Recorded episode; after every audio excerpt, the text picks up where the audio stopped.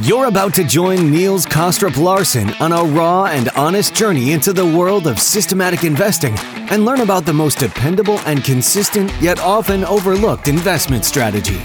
Welcome to the Systematic Investor Series.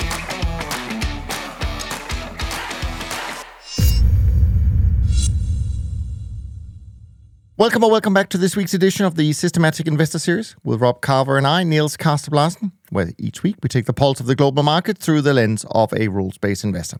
If you're new to the show, I hope that today's episode will trigger your curiosity enough to check out the back catalog and listen to the past episodes that you may have missed, like my conversation with Alan last week, where we introduced the new amazing mini-series where I think we're doing something that has never been done before, as we have managed to line up uh, most of the largest managers in our industry to discuss the most important topics about their strategies, the business, as well as the industry as a whole.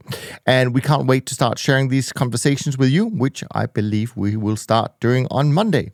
Also, if you missed our Wednesday episode, I really would encourage you to listen to the midweek conversation we had with Susan Shirk, who is probably the foremost expert on US China relationship and who takes us behind the red curtain to explain how China essentially derailed from its peaceful rise.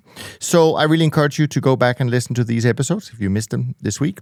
But not until you finish listening to Rob and I today, of course.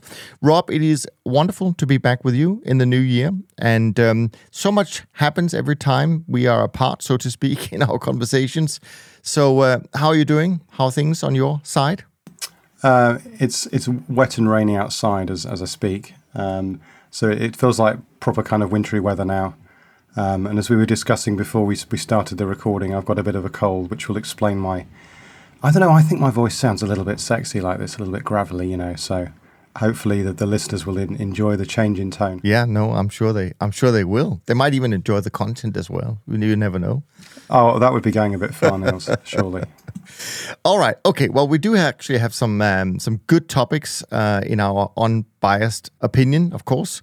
But before we do that, um, here's a little market wrap because there obviously have been a few things going on uh, this week. Before I do that, maybe as it is uh, the first uh, SI episode in the new year, let me just acknowledge and say a big thanks for all of you who left a rating and review in the last few weeks on iTunes, Spotify, Amazon it is first of all they're really nice and secondly um, we do uh, pay attention to them and we do appreciate them very much now this week it was all about the december cpi uh, report it was released on Thursday, and it was a pleasant surprise for long only investors. The headline CPI fell 0.1% uh, month over month, and the year over year measure fell to 6.5 from 7.1% in the previous month. Now, core CPI, the measure that excludes food and energy, rose 0.3% over the previous month, a slight uptick from the 0.2 uh, in the previous report. Core CPI has fallen though from uh, 5.7 year over year, uh, or to 5.7 year on year from its peak of 6.6% uh, reported um, last year. The um, uh, market uh, breathed a sigh of relief as uh, witnessed by the massive rally in the long bond on the day of the release, closing nearly two points above the previous day's close. Much of the rally seemed to have been driven by short covering um, and driving the yield to maturity down to um, below 3.6%, I think. And at that yield level, it's hard to justify perhaps buying on fundamental reasons only. Also, uh, on Thursday, Philadelphia Fed uh, President Harker said the days of the 75 basis points hikes are surely behind us and that the 25 basis points hikes will be appropriate going forward. Those comments and encouraging CPI release has driven consensus to expect 25 basis points hike at the February 1st FOMC meeting. He also said that a soft landing was still possible, even if it was bumpy. What he probably means is that the economy may avoid recession, but that the unemployment rate will rise. And reading the outlooks for 2023 that have been published so far, that view is a bit out of consensus. Pundits are expecting a recession later this year, and Fed fund futures are predicting a rate cut later in the year as well. For their part, uh, no Fed speakers are hinting at rate cuts anytime soon. And although this is not market moving uh, and not really mentioned in the press, but the Federal Reserve open market portfolio of holdings fell below 8 trillion for the first time since its peak at nearly 9 trillion last April. As a reminder, the Fed is letting the portfolio run off with a to a tune of 120 billion dollars a month right now. Next week, we're going to get a measure for how the holiday selling season fared when retail sales are released on Wednesday. All right, Rob, um, what has stood out to you in the last, ooh, I don't know, six weeks since we last uh, spoke? Um, yeah, I was just looking at the year-to-date numbers actually, uh, gone back as far as six weeks. Um, it's been an, I guess it's been a kind of fairly smiley, positive time for the markets, right? So both bonds and equities are up, vol is down. Um, so if I look at my market monitor report that takes all the moves across all the 200 or so futures markets I monitor and vol adjusts them to put, put them on the same scale, then um, yeah, the biggest fallers are uh, VSTOXX and VIX, so they're vol markets, obviously. Um, and then on the on the plus side, a lot of I can see a lot of equities, um, Euro Stoxx, DAX, some European European stocks seem to done particularly well. The the rally in fixed income actually is not showing up in that report, so it's not that significant.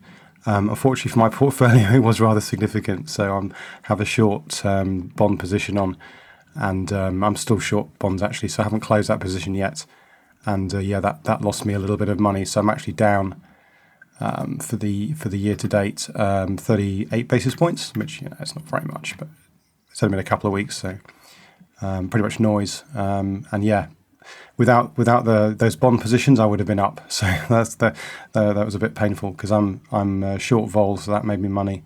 I'm also long um, various uh, equity markets, so that that also would have done done pretty well, I guess. Um, looking looking forward slightly, so I'm still trading with very relatively low risk, running at about a quarter of my long run average risk expected risk target at the moment. Biggest position is still short bonds, um, short US 20 years.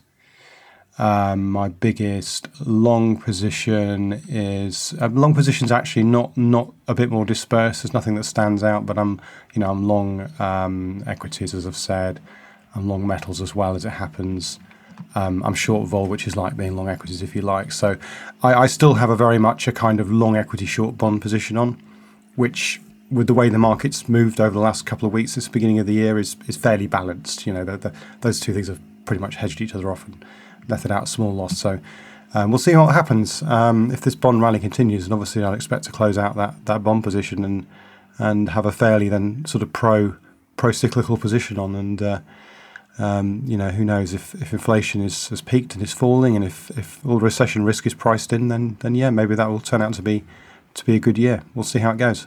Absolutely, yeah, it's interesting. And you mentioned volatility a couple of times if my memory serves me right, I thought I noticed that I think Vol or VIX is kind of hovering around just above the low of all of last year. I mean, it's really been pushed down. Um, and if you think about it, you know, we're heading into a new year. A lot of the crises from last year are completely unresolved, yet volatility in the markets or in the equity markets at least um, are not suggesting any concerns really. So yeah, could be interesting. I mean, there's some just to say, I think there's some weird stuff going on in the vol markets actually. So um, it has been a bit of a puzzle that in a year in which you know equities sold off pretty radically, uh, vol hasn't really been elevated that much at all, um, and is, now is as you say is very low. And if you so, somebody drew my attention, if you look at the the put call uh, ratio which I think Bloomberg publishes. It's it's a historic high.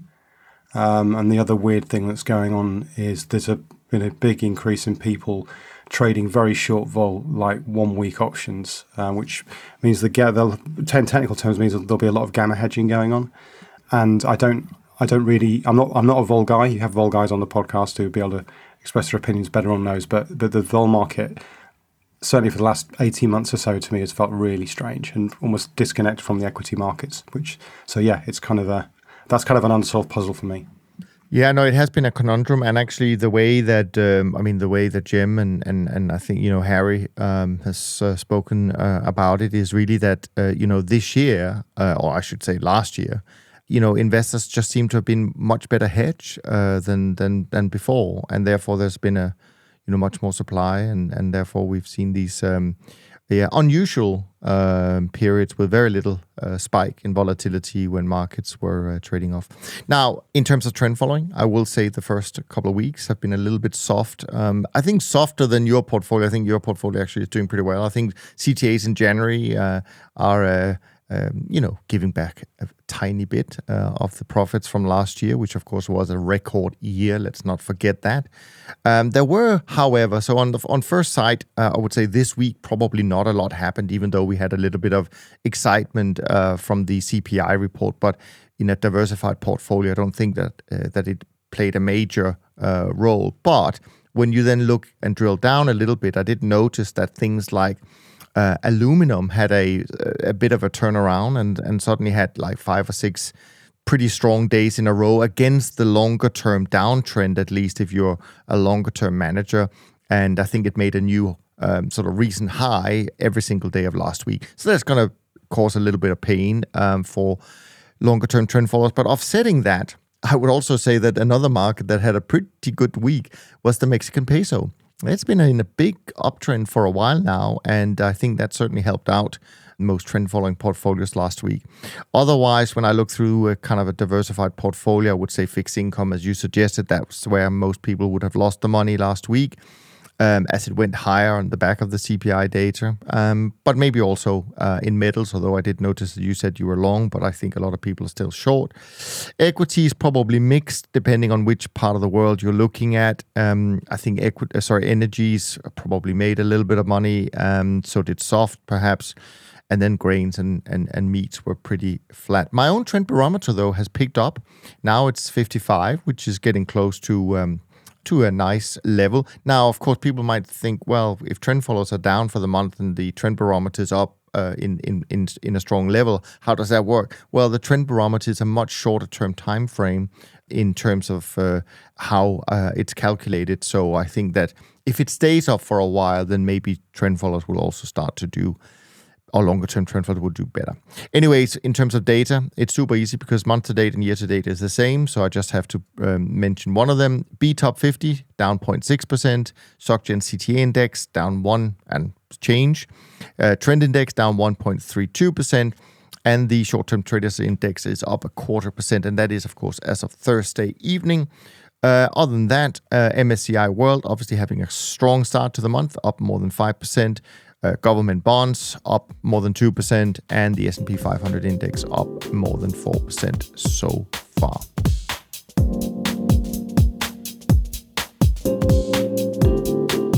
All right, well, let's um, jump into some of the questions we had coming in. Some of them uh, a few weeks ago, but because of the holiday schedule, we're going to bring them up um, now. So, first one for you uh, was from Andrew. It's about his moving average crossover journey. Uh, Andrew writes, uh, I was using the 16 and the 64 day exponential moving average crossover, but found that I was getting in and out of trades at nearly the exact same price after long journeys in both directions. So I switched to a 5 day and a 20 day EMA crossover. Using 5 and 20 EMA, I was using stops at 1.5 ATR at entrance to stay in the trade, but I found that I was getting stopped out, uh, but that the trend would continue. So I stopped using stops uh, to wait for the crossover to occur, and then I found that um, that I was taking 7 to 12% losses, which is not cutting losses short. Also, sometimes I was entering the trades late based on the trend following study that said it's better to be in the trade than to wait for the next entrance. Questions Should I use a stop or wait for the crossover to occur before exit? And uh, second question Should I only enter trades right at the entrance? So, Rob, what are your I thoughts? have to say this this is interesting because I think this is a very common story for a lot of people. So what if I just summarize what Andrew's done? Andrew said, "Well, I've I've got this system A and I started trading it, but it it didn't do what I expected, or it lost some money when I started trading it, or you know I wasn't happy with it, so I switched to system B. The same thing happened again. You know, it, it didn't do what I expected, or it lost some money, or you know, so I switched to system C. And you know, and now what Andrew seems to be saying to us is right. What what's system D? What what's the next thing I should be doing? But to be honest, Andrew, what you should be doing is just sticking to one thing. Um, so you know, so if, if I look at you know your first system, which is a 1664 crossover, um, that I mean that's a very that's a pretty good system. If you're going to trade a single crossover, um, it's not too fast, um, but it's fast enough that it captures trends fairly quickly. Um, in my own empirical research, I actually find that's the best out of um, particular set of crossovers you can use. I'm just to add, the difference is not statistically significant. It's only you know the the other crossovers either side do pretty well as well, and to be honest, you're probably better off trading a blend of crossovers, but we'll come to that in a minute. So there's nothing wrong with System A, okay? Um, you, you should have just stuck to it and carried on with it um, and, and be prepared for the fact that over a relatively short period of time, Andrew doesn't say, you know, the time period between each of the decisions. If he was trading the first system for 20 years, then okay, perhaps fair enough. But my my suspicion is that's not the case. And and and also he doesn't mention uh, uh, how many markets he trades, which I think also is a very important factor. Yeah, definitely. Yeah, because obviously, um, if you're trading a small number of markets, as a retail trader typically is, it might be that over a relatively short period of time, you might just get unlucky, and the, the crossover you're using just just doesn't work. Kind of moving on to the specifics of his questions, like which crossover is best. You know, you're better off using a blend of crossovers. If you were to use a single one, personally, I'd plump for 1664. But really, the key message here is to to find something and stick to it. Um, as to the questions whether you should use stops or wait for the crossover to change when you get out, um, you know that this is a kind of, to be honest, it's down to preferences. To be, to, to be honest, um, again in my research, I found a small improvement if you use the crossover on the stop, but there's nothing wrong with using the stop, and it makes the system simpler and easier to understand as well, and easy to run manually. So that you know, the, go ahead and use the stop. Just be careful that the stop is calibrated such that um, it's getting you out of the trades at about the right level. Um, and I would say um, for, he says 1.5 ATR, I would say that's way too tight, probably for the, for the speed of crossover he was using. For, so for the original 1664, I would use probably 7 ATR as my stop because that will give you something that will kind of, it's, it's not about optimizing the ideal exit it's about making sure that the the stop is sort of aligned in time with the with the holding period of the underlying trading signal, if you like. Um, so, so, and if he, if he goes on my blog or buys my third book, Leveraged Trading, there's a big discussion in there about how you can actually match these things up. That, that's the route he wants to go down. Um, but yeah, I mean, Andrew, the key thing here is you've got to find something that, that you're comfortable with and you understand, and, and just stick to trading it.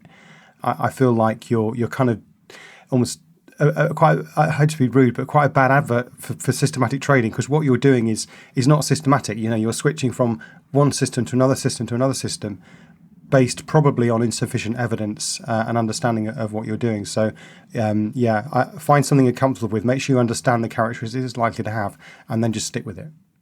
Yeah, and just one more thing to add there, uh, and that is I think you all, you you, must, you should also think about what your backtest looks like because there must have been some evidence of what you're seeing uh, in real time in your backtest as well. So it shouldn't come as a surprise. Uh, and again, I'm, I'm, I'm uh, I have a suspicion that it could also be to do with uh, the number of markets you trade. Anyway, just let me just make it absolutely clear that, of course, whatever um, Rob is saying with specific things, uh, you know, this is not investment advice, and we don't, uh, you know, we take no responsibility whether these things work or not. But this is just, uh, you know, ideas to go and do your own due diligence uh, and checks and all that stuff. All right, then we move on to a question from Joseph. Joseph writes. Huge fan of all the work. Thanks for your generous contribution to the trading community. Question Is running your own trend following portfolio a reasonable idea in 2023, given the vast number of professional funds available and the importance of an ensemble approach?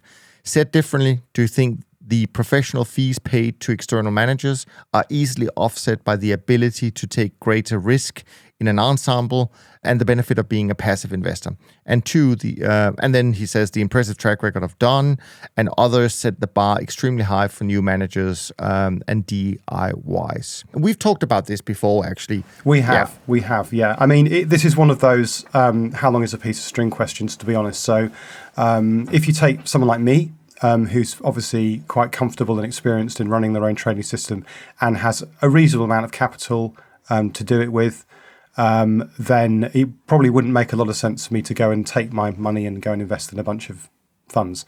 Um, you know, I wouldn't I wouldn't get I might I wouldn't get much extra return from doing that. And I have so much fun trading my own money as well. So there we go. Um, but at the other extreme, if you take someone who um, is not as experienced and, and not as comfortable, but and also doesn't have such a you know has a much smaller amount of capital, so perhaps you know a few thousand dollars or euros or something like that, um, then you're gonna you, you're gonna you're gonna struggle to to trade um, a diversified set of, of instruments that's going to give you, you know, mu- much of the performance of a diversified portfolio. So let's just talk very quickly some theoretical numbers, and then I'll pass it back to you, Niels, for your for your opinion. So. Um, I would say, very roughly, it seems okay to assume that a r- very large diversified fund can achieve a Sharpe of a Sharpe ratio of perhaps one to one point two before fees. And a, a, an individual investor trading a small number of markets is probably looking at you know maybe a quarter of that. And um, you know the, so the 20% if you assume you've got a 20% performance fee and a couple of percent management fee um, then you know you work the maths out and, and that individual investor would be better off in putting their money in um, you know in, in a in a fund and if even better if, if they can do it via maybe via um, you know UCITS funds into an ensemble into perhaps a, a, you know if you can find a dozen CTAs with with UCITS, put it into a, dozen UCITS funds, that'd be great. To do direct investment into a large number of funds is norm, normally requires quite large amounts of capital. So uh, that's a different story. You know, but as you as you get more of your own capital and you're more comfortable with what you're doing, you can get you you'll there'll be some kind of break even point where mathematically at least you, you're unlikely to be getting much benefit from investing in, in an ensemble of funds rather than your own fund. So, you know, somewhere between a few thousand dollars and, and, and not much experience and you know several million dollars and plenty of experience somewhere along that point is a break even at which it no longer make you know it makes more sense if you want to obviously because not everyone wants to to manage your own investments um, mathematically at least rather than putting it into a bunch of uh, external funds on which you've got to pay fees. So that's my take. Which is a purely mathematical take if you like Exactly. I was just going to say that's kind of the math part. And funnily enough, we're going to talk about math later on today. So, but that's the math answer, which I um, I don't disagree with at all. But I think there's a bigger question that people always have to ask themselves, and that's kind of life work balance, right? I mean, because if you want to do what you've done, Rob, people need to take it very serious and they need to devote a lot of time. And not everyone wants to do that. They want to play with their kids. They want to go out for, you know, on a on a on a Sunday instead of sitting in front of the computer putting code and having to defend that to their spouse, maybe uh, because they're not spending time with them. All of that stuff you have to take into consideration. So this is why I've often been an advocate of actually using our great colleagues in this industry for uh, for making investments. So just keep that in mind uh, as well. Now, here's a nerdy question for you, uh, Rob. Um, a very short one from Bart. Uh, Bart says, Can you discuss the importance of kurtosis in managed futures? I understand the benefit of skew, but the kurtosis is still a mystery to me. I'm sure it is for quite a few people. So, what are your thoughts? I love I love the nerdy questions, Bart. So thank you for that. Um, so let's just quickly define what kurtosis is, because not everyone will be familiar. Um, it's just a fancy way of saying a fat tail distribution, basically. So um, if you compare a distribution of returns to a, a, a Gaussian normal distribution, um, then you'll see mu- much more mass in the tails of the distribution than you would expect. Uh, so if you look at something like just being long equities, S&P 500, you know, with a normal distribution, there should be a relatively small number of days in which the index loses more than, say, three or four percent. But if you actually look at the history of returns to the S&P 500, there's been actually, you know, many many times that more days when the index has lost four, five, six, seven, all the way up to the 20% loss that we saw in, in 1987. Um, so that, that it's another way of saying fat tails, um, and the relationship with, with trend following. Well, it's back to our our old favourite subject of outliers. So the these um, these fat tails, um, you know, the the idea is that as a trend follower, you want to be on the right side of them. Um, and um, and the idea is that that basically, you know, by by staying in a position when it's in your favour, you'll hit all these nice fat tails, and then if you get a fat tail against you, then you'll cut your position and be out of it. So the idea is that you can you can transform a distribution that's, um, you know, kind of unpleasant like the S and P 500 Um, if you can be uh, short on the days when there are negative fat tails and vice versa, then you'll get your, your own the distribution of your the returns of your trend following strategy will look like a nice positively skewed distribution with lots of big fat right hand tails, so lots of big fat positive days and very a smaller number of days in which you you lose a lot of money.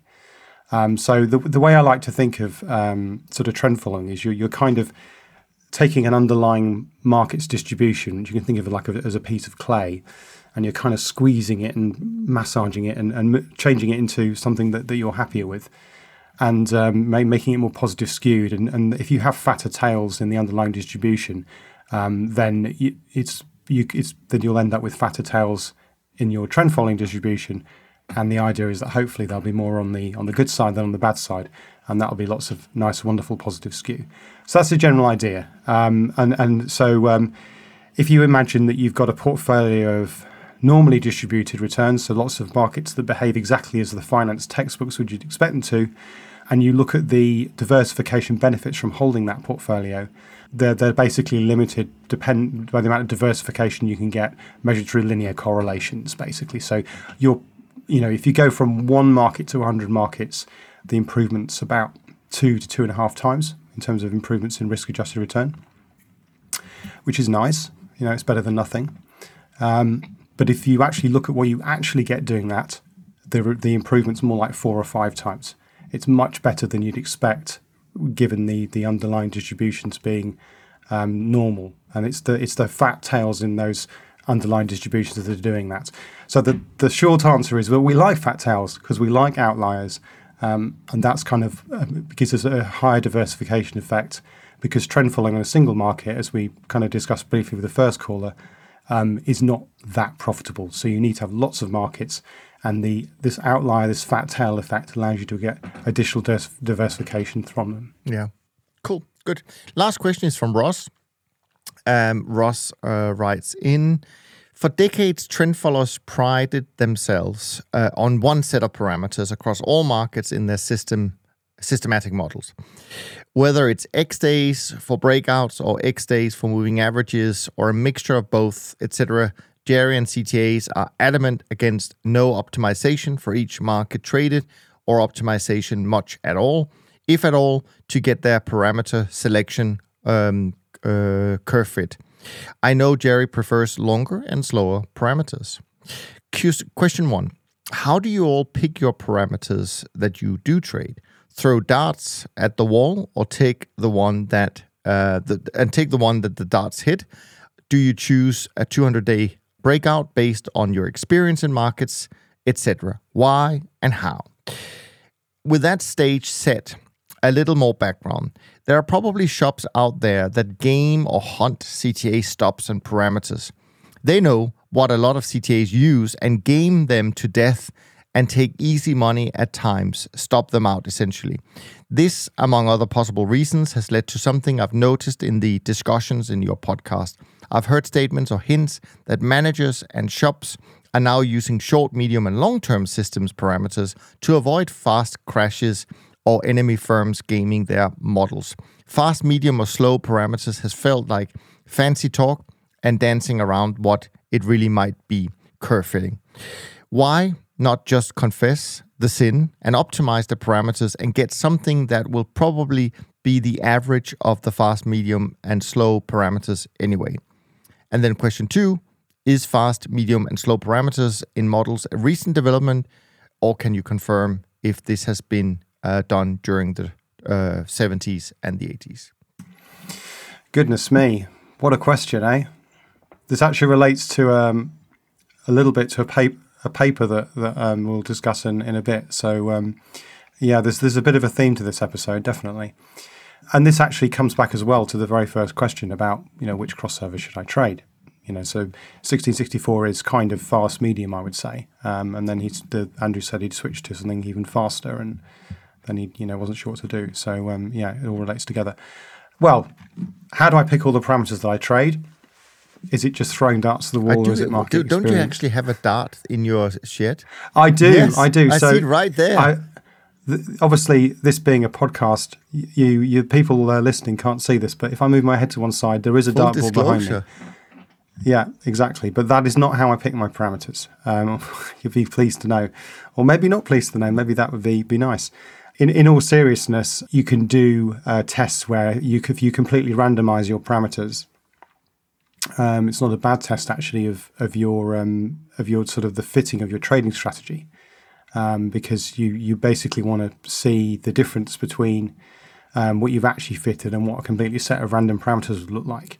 Um, because with some with some markets there might not be that much difference to be honest. If you take something that's done very well with trend following in a back test, like say bond futures until quite recently, um, then randomizing your parameters, you wouldn't you wouldn't necessarily see a lot of difference. So anyway, I'm, I'm getting a bit off topic there. So I I kind of do a mixture of things. Um, so I um, I'm a big fan of weight of, of doing of keeping things as simple as possible. Um, and I, I actually in my my production system, so that what I'm actually trading right now, um, if I was to, to take the, the, example of fast, medium, slow, in fact, that's three things, if you like. I've actually got six things um, in in my in, at least in my core trend following system. There's a lot of other stuff in there as well. I've got different ways of doing trend following, but to keep things simple, um, my my core kind of moving average crossover uh, strategy that's um, I've got maybe six, say six speeds. And what I do is very simple in my production system. I basically just um, say, well, for this particular market, which of those six things are cheap enough for this particular market to trade? So for something like S&P 500 on Nasdaq, um, I could trade all six of those. Um, for something like um, I don't think it's something Cocoa. that's expensive like uh, cocoa. I don't trade cocoa okay. actually. Um, but let, us let's, let's kind of stick with the the theme and, and say um, dry milk futures. They're very expensive to trade. I can maybe only trade one of those crossovers. And then what I do is I've, so I've got either one crossover or two or three or four or five or six, and then I just take an equal weight across them. And that's actually not kind of the, the empirically or theoretically best way of doing it, but it's easily the simplest. And it kind of is obviously very robust to accusations of overfitting, which is obviously what is being thrown at us now. Um, so so yeah, that's that's how I fit that particular particular thing.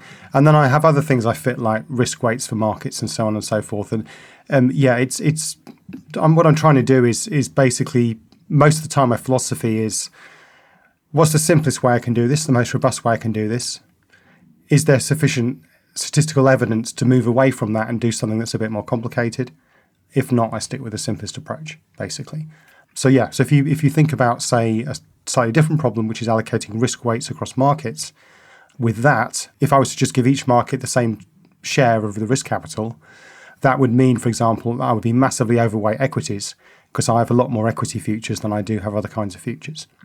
Um, and I would be underweight, say, vol futures because I think there's only two vol futures I actually trade. Um, so you know that would be they would have a much smaller weight than they actually get. So that that's an example where there's very strong kind of empirical evidence and just common sense that the maximally diversified portfolio is going to have you know less equities and more vol than the simple simple kind of equal weight across markets would. Now let, us get a little bit more into the um, idea about whether you can actually game CTAs. Okay, so the logic here, I guess, is okay, well, all CTAs are pretty much doing the same thing. That's the kind of first point. Then what follows from that is that if you can work out what it is they're doing, then you can front run them effectively. Um, that I think front running them is a more accurate way of describing what you would do. What you would do is say, you know, if you knew that CTAs were likely to be buying tomorrow, say, based on what's happened in price over the last few days, you'd buy today and you'd hold that position and then close it out. So Ross uh, talks about um, you know stopping out CTAs. I don't think you can necessarily be, do that, so stop out the entire CTA industry. But if you if you could predict what people were doing, you could definitely try and front run, run them. Absolutely. Personally, I think that's if you try and do that, what you end up doing is trading like a CTA but faster, pretty much. Um, you end up just trying to trade trade faster trends. So um, you know it's it's and, and we know that fast fast trend following works okay, but me, you know, it's not. You know, for, we talk about fast versus slow quite a, quite a lot in, in, in this this series. To be honest, yeah, short, medium, using a mixture of speeds is the most robust thing to do. And we already said that to the first guy. Choosing, it's picking a single speed is going to, yeah, potentially lead to you being front run if, if everyone, especially if everyone was doing it. Um, it's definitely more statistically robust. It's definitely more profitable out of sample. It's definitely what you should do. And, you know, I've already described that's what, what I do, definitely. Um, yeah, and and uh, as he as he says um, in in the in the question, you know, why not just optimize the parameters and get something that will probably be the average?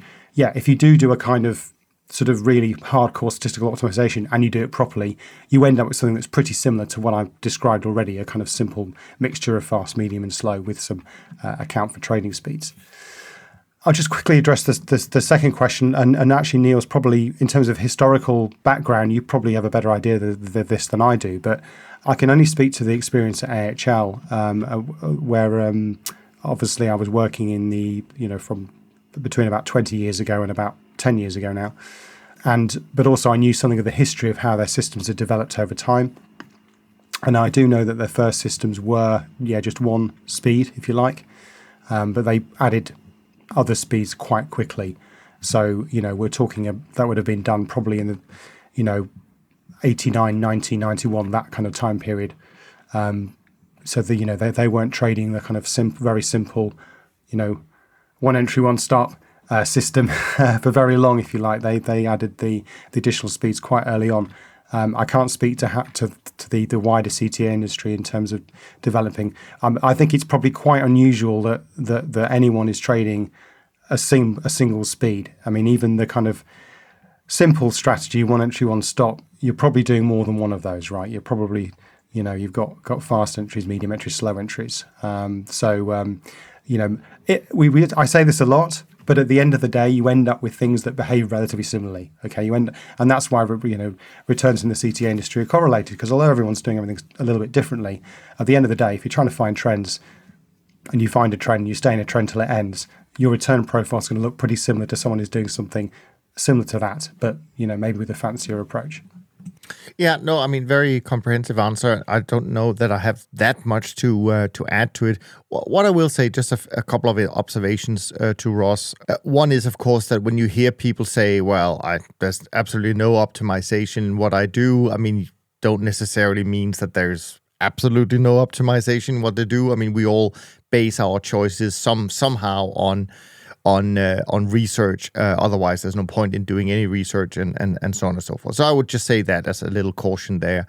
I think most people will choose parameters based on some kind of observation, whether it's hardcore uh, data driven or whether it's a visual thing. Um, who knows? I think fewer people would use just a visual uh, interpretation of the markets. They would probably have some kind of data to back it up. But I do think that there are maybe two ways of deciding then what the actual model should look like you can either go by kind of a common sense approach where you would sit down and you would and maybe it doesn't happen that much anymore but it probably did back in the a few a few years ago where people would by committee maybe decide whether we should have you know 25% short-term models and 50% medium term and 25% long term and they would move those weights a little bit every year depending on what they they found in the research. That's one way where there is some discretionary element another way would be to just simply do it by the data let the data dis- decide how the parameters uh, would be picked. That can certainly uh, be be done. So that's another way of doing it. But my my overall sort of um, sense uh, and answer back to to Ross is that the whole thing about gaming the CTA industry, uh, this is something that I've voiced uh, uh, certainly over the years, and I and I find it incredible that some of these big uh, investment banks are so obsessed with trying to tell the whole world when CTAs are likely to trade, and and often when you read the headlines, it's actually not at all what's happening in the portfolios that that uh, that we come across. So. I would be careful, uh, generally speaking. And also, I would say there's a lot more going on than just the signal that actually decides whether you have to trade or not on a specific day, the whole risk management side of things, and also just the way managers implement their systems. I think fewer and fewer managers use stops uh, once they become of a certain size, and therefore it's not like you pick their stops. You you you know it's not how we manage these portfolios uh, anymore it's not to say that you can't. It's just to say I don't think that's where most of the money today is invested. and so yeah, I think it's a fool's errand to try and, and do that. But if you're um if you're some kind of market maker or or you know short term speculator, not trying to do a trend following system, but just trying to say, yeah, let me see if I can buy today, and as Rob said, maybe tomorrow there will be some more buyers because there are some signals that are generated, and then I can get out uh, later in the afternoon. Okay, sure, if that's what you want to spend your time doing, uh, you know, go ahead, and there's always going to be some times where it works and other times where it, it doesn't work. Your last question about the shorter term nature back in the 70s and 80s, I think there's some truth to that. I can't remember what we were doing uh, back in, the, in in that early phase uh, of Dunn's uh, career. We know from Richard Dennis's uh, experiment that certainly the timeframes they were using initially were sh- shorter term than what they are typically uh, today. So uh, sure, the industry has evolved and and um, and and timeframes have changed. Um, as I've mentioned before, um, we do run a study every year to see which look back periods based on a classic trend following uh, system would have done best for every single calendar year. And there are years where shorter term timeframes uh, would have done best. For example, in 2008 even though it was a good year for everyone, actually 50 days was the in in our experiment here was the absolute best. But you would have made money even if at 200 days look back. So I think also look back periods very much depend on the type of trend following approach you use. I think breakout will have certain properties in terms of look back, and then other types of trend following might have completely different properties in terms of parameter picks. Do you want to add anything, Rob? Yeah, just well, two things actually. Um, firstly, briefly on stops. The reason why stops don't make sense beyond a certain size. If you think about what that implies, it means you're going to close your entire position on a single day. Uh, and if, if you know if you're running like five billion dollars, that that's probably going to be a bad idea, and going to really hurt you in terms of slippage. So yeah, it'd be insane for a multi-billion dollar fund to be running a, a single speed and a single stop. That would make no sense at all. Um, yeah, I just feel I should defend optimization slightly um, because um, I, I think let, us take an example of uh, two managers. One has done a, a kind of proper back tested optimization with only backward looking data. Uh, and the other one has said, well, based, based, you know, based on my market experience, I know that, say, a 200 day moving average is best. And that's what I've used. And when I back, uh, back tested it and I found that it's, it's better than anything else. So I haven't overfitted at all. Actually, that manager has effectively done in sample fitting implicitly um, because they, they know from their market experience what the best moving average is likely to be. You know, all the back test has done is confirm that they were correct in that. That just means that their market experience is, is accurate, their memory is accurate. And for them to say that they haven't done any any any fitting is is actually incorrect because um, you know they, they they've pulled the, the best parameter out of the air. That's no different from running an in sample optimization um, and finding that 200 day moving average that way. And both of those approaches are inferior to someone who's done a proper optimization that uses only backward-looking data, uh, and that that will result won't result in an unrealistically high um, Sharpe ratio. Um, so, so you know, um, properly done optimization is probably better than not doing optimization at all.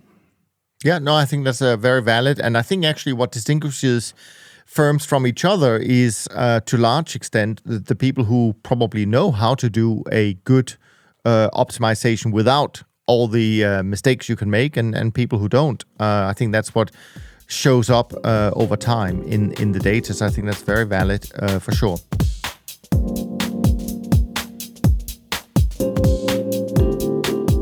Now we're going to shift gear to something completely different for a little while, and then we go back to something that's very common for people listening to this, and that is the US debt ceiling. Because this week, Treasury Secretary Janet Yellen noticed uh, or notified the Congress uh, that the U.S. will reach its statutory debt limit next Thursday and asked House Speaker Kevin McCarthy to either suspend or increase the debt limit. And uh, Janet Yellen wrote um, the uh, that the Treasury Department will begin taking certain extraordinary measures to prevent the U.S. state, the United States, from defaulting on its obligations. And she also told McCarthy it is unlikely that cash and extraordinary measures will be exhausted before early June. Now, you um, brought up this topic, so I don't actually know where you want to go with it, but these are just some of the things that I had noticed during the week.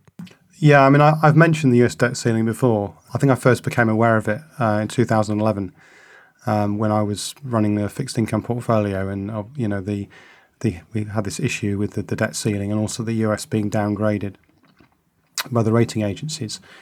The reason I want to mention it is I just think it's completely bonkers uh, that the you know the world's most advanced, economically advanced country is in this situation where um, you know they can't actually properly manage their the government finances, and um, you know on the one hand we could those of us who are don't live in America could be, you know, like, well, this is this is quite amusing, but actually it has very serious ramifications because, you know, U.S. government debt effectively underpins the entire global financial system.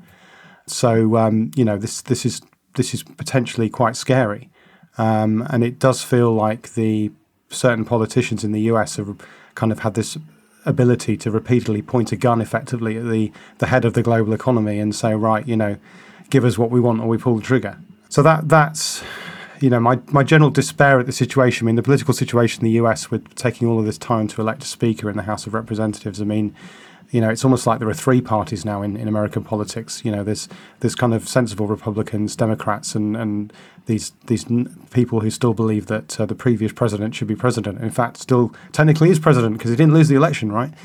Um, it, it's a, a, very very bizarre and weird situation, um, and uh, it's a fascinating juxtaposition of between the fact that yeah, America's this very advanced economic country, you know, home of all the, the, the best tech companies on the one hand, and on the other hand, that they seem to have the political um, level of a of a, a, much poorer and less developed country. But anyway. The other thing that amuses me about the US debt ceiling is every time it comes up, um, various people come out of the woodwork with all kinds of creative ways to to solve it. So in the past, we've had Mint the coin, the idea being here that they could mint this huge um, coin that would have a notional value of a $10 trillion or whatever you needed. This time around, we've had a new one, which is the idea of, of issuing debt um, at a extremely non-par level. Um, the reason being that it's only the notional value of the debt that counts towards the ceiling and not the actual market value. So the idea is that um, you you know you can basically issue a bond uh, that had a notional value of $100, but a market value of $200, you could sell it for $200 and you've, you've then only $100 of that would count towards the debt ceiling. You could use that to recycle existing debt and then you've basically effectively borrowed another $100. So the, these things are quite interesting, kind of from a kind of the, you know, I find, I find them sort of, you know, creative finance is also something that, that I find interesting. Um, but yeah, it's just a bit depressing that uh, we're even having to have this conversation, to be honest. You know, it's it's a, it's quite it's it's somewhat topical, uh, and you wouldn't know why I'm saying that, and that is because in a few weeks uh, I'm going to publish an episode that I recorded uh, yesterday where Kevin Coldiron, who's the host of the Ideas Lab series, actually interviewed uh, Perry Mehrling, who has written these books about empires and money, and basically a description of uh, Charles Kindleberger, who you know was one of the foremost economists uh, in the United States, and it's all about really the Fed and the role of a key currency country, et cetera, et cetera. So, um, so yeah, there was definitely some some uh, interesting points uh, and and a very interesting uh, history lesson being uh, shared yesterday. But uh, as I said, it'll come out in a, in a in a couple of weeks. Now, let's get back to something that we are much more familiar with, which is trend following, and um, this is inspired by another interesting paper by our friends uh, over at Man and um, it's it's a conversation which ties into what we talked about earlier today, namely kind of different speeds of trend following. Um, they uh, they call it the need for speed trend following, and they start out by quoting. Actually, I think it's uh, Maverick uh, in Top Gun in 1986, where he says, "I feel the need, the need for speed." So they've done a good job in tying it into something that we uh, we all can uh, relate to. But they also explain what we mean by speed, and they um, actually do a pretty good job in, in in highlighting different things within it. So without me taking any of the spoilers away from you, Rob, um, tell us a little bit about what uh, why this is an interesting um, topic and paper. Yeah, actually, uh, it reminds me that my last blog post was called "Scream If You Want to Go Faster," uh, which is also a quote from a, uh, but this time from a, a pop song. Um, so uh, so yeah, but I'm not. I won't. I won't uh, publicise my, my blog post because it's not it's not relevant to this topic. Uh, although it is to do with trading speed, but it's something about something a bit different. Obviously, you can go and look at it if you want to. Uh, yeah. So th- this um, was quite an interesting paper. um, because you know, and it relates to the discussion we've had actually throughout throughout the program so far. So you know, which crossover should I use? Should we use a mixture? Um, you know, so what one interesting thing is if you actually look at the um, performance of, of, fast trend following empirically, uh, it's not as good. It's not as good. It hasn't been historically as good as as, as um, medium and slower trend following, and that's particularly true in equity indices, and it's also particularly true after about 1990. So before 1990, it did pretty well, uh, and then subsequently, performance has, has pretty much flatlined or even gone down slightly, depending on exactly how you measure it. Um, so based on that, you might think, well, what's the point of trading quickly? Uh, and interestingly, um, if I think back to 2009, um, Winton famously kind of very publicly slowed down their, their system on the basis that, you know, that, that they wanted to reduce costs and, and they didn't really see any evidence that faster trend following was actually of any value. But this paper is takes a more nuanced approach um, and and look says well actually the interesting about trend, faster trend following um, is it has two very good properties. One is, is it's a much purer kind of um, um, protection against the market falling because it's it is you know so owning a trend following strategy is a little bit like owning a um, an option straddle. Um, in that it will do better if the market moves away from the where it is now, away from the strike. Um, and the the faster you trade, the more pure pure that relationship becomes. So it has, for example, faster trend following has much better positive skew um, than slower trend following. Um, it has um, a lower correlation with the overall market as well. And that kind of makes sense if you think about it. So you can imagine if you were trading really slowly, you would pretty much have been long stocks for the last 40 years. You know, if you were trading slow enough, because there would never have been a drawdown that was was long enough or big enough for you to actually kind of stop your position out you know, even and even if you you sort of speed up a little bit, um, there'd probably only be about three or four occasions in that 40 year period when you would be short or flat, and the rest of the time would be long. So your your kind of beta, so-called beta to the stock market, would be relatively high, and it would look you know look like you were just owning stocks basically. And the same could be argument could be made of bonds or any other market as well. So faster trend following, um, what, what this means in, in principle is a faster trend following is actually a much better diversifier um, to a long only portfolio, to a classic 60 40 portfolio, than, than medium and slow trend following is.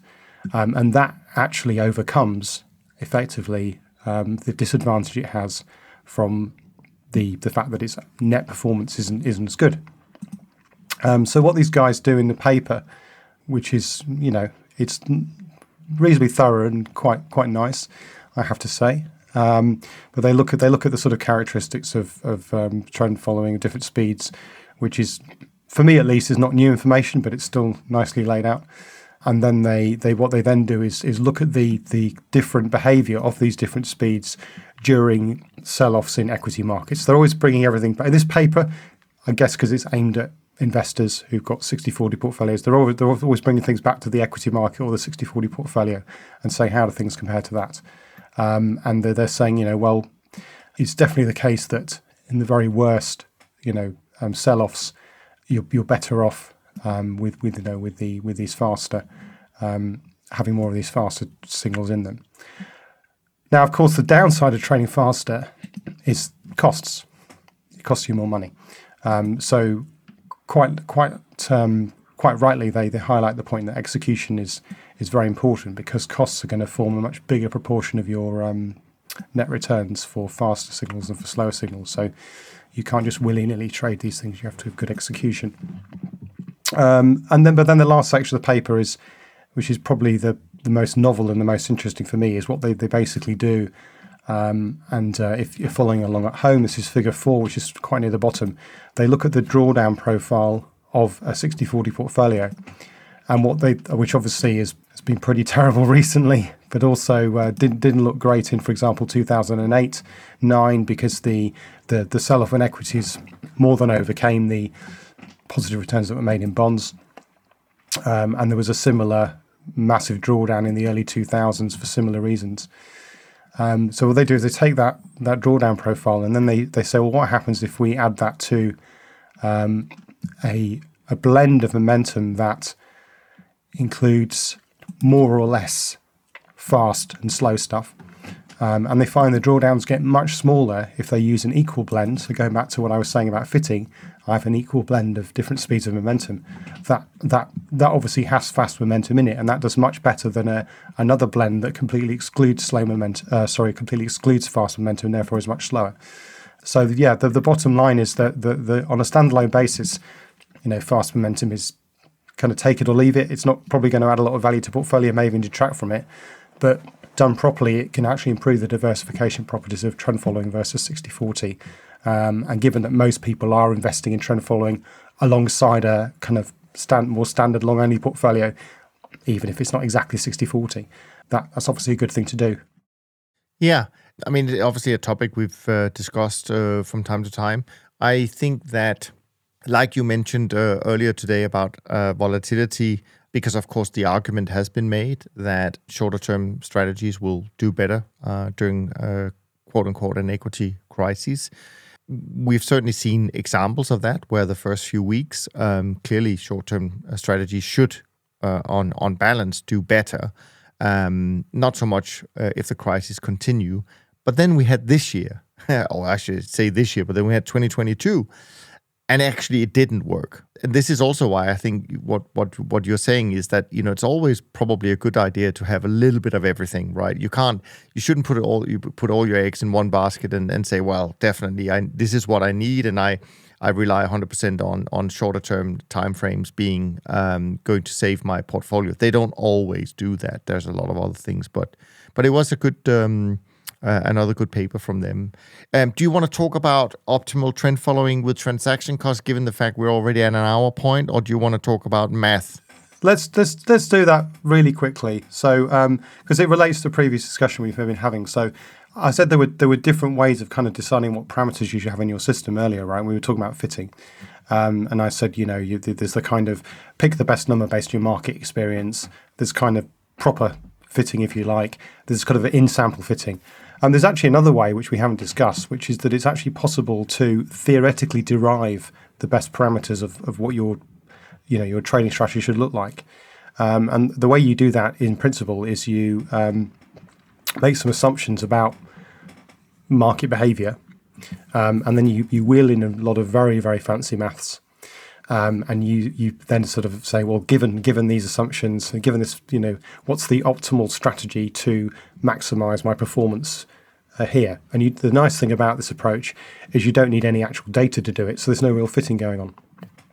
Um, now, that's the, the slight caveat here is that if in the if the assumptions you've made are themselves based on the kind of observed market behavior, and you've actually sort of empirically calibrated your model, then you're you could argue this is sort of fitting by the back door.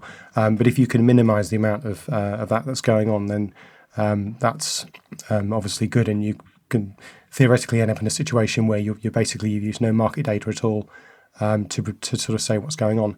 Now it's so it's not it's a nice approach to use. Um, I've used it myself, um, and I thought I'd mention this this particular paper, uh, which is called "Optimal Trend Following Transaction Costs." It's available on SSRN. Uh, just we'll sure put a link on the page. Um, and what these guys do is basically they take this approach. They say, well, given some assumptions about market behavior, without any data, so no fitting involved, what's the best trading strategy to capture trends, um, given that we have transaction costs? Um, because without transaction costs, obviously, for example, faster trading would be better than slower trading and they the, the nice thing is that they recover something that looks very much like the the kind of moving average crossover that I'm in particular is extremely fond of. So, uh, uh, it, it, but it's it's just a nice, n- neat little model. Um, not really of any practical value, to be honest, but it, it, it's nice to have your your um, models confirmed by another source of evidence, if you like. So, you know, as I said, different different sources of evidence. Some of those can be you can accuse people of overfitting, but this this particular approach uses no data at all. So there's no fitting involved. So it's a really clean kind of tick in the box of yes, this is a good way to capture trends. Fantastic, good stuff. Well done. All right, last point is something which is um, yeah a little bit different um, because we're into the um, British politics of some sort, um, but then we're combining that with math. Um, so uh, tell us, tell us, uh, tell us a little bit about what uh, what we're going to talk about. Well, our, so our prime minister this week is is Rishi Sunak. Um, it's quite hard to keep up with who is prime minister in the UK at the moment. Um, it's a bit like living in Italy, but both the weather and the food is worse. Um, and he gave a speech recently, and, one of the one of the things he said was that everyone in, uh, at school in the UK should study maths until they're 18. Uh, most people at the moment have the option of, at the age of 16, of switching to, um, you know, most people in the UK, they, they, basically do A levels, which means you're doing three or four subjects. Um, so obviously you're narrowing things much down much further. Not many students subsequently do A level maths, um, which would be studying maths up to 18. Um, and you know there are there are you there are obviously various arguments to be made as to why this is a good thing. Um, but but it was point of focus for me yesterday actually because yesterday I gave a talk to a local secondary school about careers in in uh, in the financial markets and trading generally. And one question I always get asked is, well, how much maths do you need for this? Um, how much maths do you actually need to do to do what you do, um, or to work in the financial markets? And so, um, and and actually, it's like, well, there's it's actually quite a difficult question to answer because there's a huge range of jobs in this industry, right? Um, and and uh, the, uh, I've worked with people who have who stopped doing maths at 16 and went on to do something entirely differently. Um, I, I, mean, I you know, for example, to take an extreme example, I work with people who you know did Latin or Greek at university, so you know, very very much at the other end of the sort of scientific spectrum. But but they're working in jobs where the main skill they need is the ability to to deal with clients and, and get on with people, and um, that's something they obviously did very well. Um, and then on the other extreme, you've got people who are, much, I have to say, much cleverer than me, with with PhDs in, in maths or physics, um, who are working on um, either particularly advanced trading strategies or working as quants and doing things like derivative pricing and, and risk management and so on and so forth. Um, personally, I think I kind of sit roughly in the middle of that that spectrum. So I've I did A level maths and then I did economics, which is kind of a obviously not a real science, but is a is a subject that has a, a fair degree of, of mathematics in it. So, um, you know, to, to do the to do the so to, to bring it back to trend following, to just follow a basic training strategy that somebody else has already developed, and we, we know without needing to worry about back testing and optimization, all of that kind of stuff. Yeah, high school math is, is I would say more than enough. And actually, one of the things I've tried to do in in my writing is to do things that don't require advanced maths as much as possible. And li- literally, you know, I don't think I've ever used, uh, the, the, for example, the, the integral sign in anything I've ever written. So, um, you know, because I, don't, I think to a degree that's not necessary.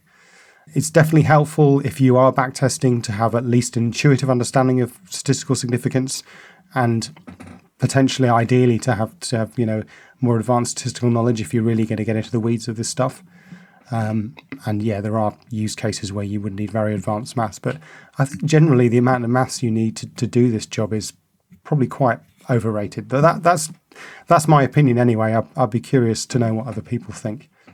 Yeah, no, absolutely, it's a good point, and I actually think the um, you're absolutely right. I mean, in the industry as a whole, there's definitely room for lots of different talents um, because we can't all be super quants and and uh, and and just uh, look at at the screen all day. So uh, so it's a a roomly industry um, and it's a fun one and it's uh, it's never never dull and always changing and and actually because it ties into whether you're systematic or not, it all ties into what's going on in the world because that affects how markets are moving. So uh, it's uh, yeah, I think there's something for for most people um, to enjoy. Yeah. I would say actually that it's useful to have people from a different mixture of backgrounds. So, you know, if I was employing, if I was starting a hedge fund, I'd probably, for example, employ a historian.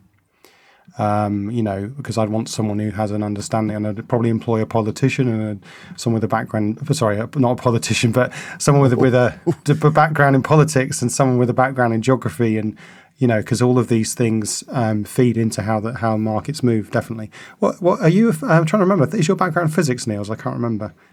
I wouldn't say it's physics um, because uh, I didn't study anything after high school. Um, so uh, so I have absolutely no uh, no credentials to oh wow to this. Yeah. So, so there, there, we I'm, go. L- I'm proof that, that, you don't need a lot of yeah, math to uh, definitely to do this. Yeah, absolutely. Yeah. I am learning by doing.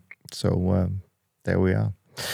All right, good stuff. I think we're going to wrap up for today. This was fun as usual. Thank you so much, Rob, for all of that.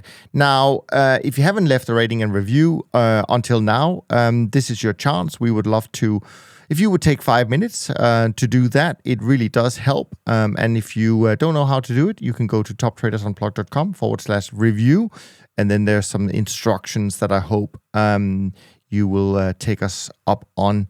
And usual, as usual, you can send questions to us, um, and uh, that you can do by email info at toptradersunplugged.com. Next week, it'll be with uh, Rich. So I'm sure he would love to tackle some of your questions. Um, so uh, by all means, send them through to us. With that said, that's all from Rob and me today. Thanks so much for listening. We look forward to being back with you next week.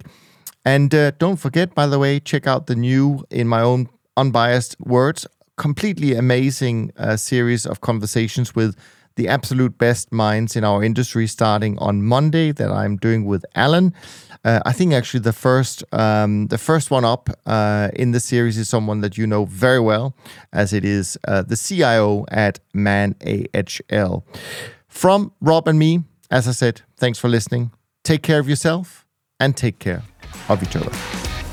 Thanks for listening to the Systematic Investor podcast series. If you enjoy this series, go on over to iTunes and leave an honest rating and review. And be sure to listen to all the other episodes from Top Traders Unplugged.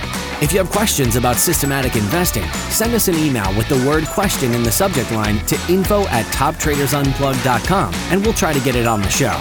And remember, all the discussion that we have about investment performance is about the past, and past performance does not guarantee or even infer anything about future performance. Also, understand that there's a significant risk of financial loss with all investment strategies, and you need to request and understand the specific risks from the investment manager about their products before you make investment decisions. Thanks for spending some of your valuable time with us, and we'll see you on the next episode of The Systematic Investor.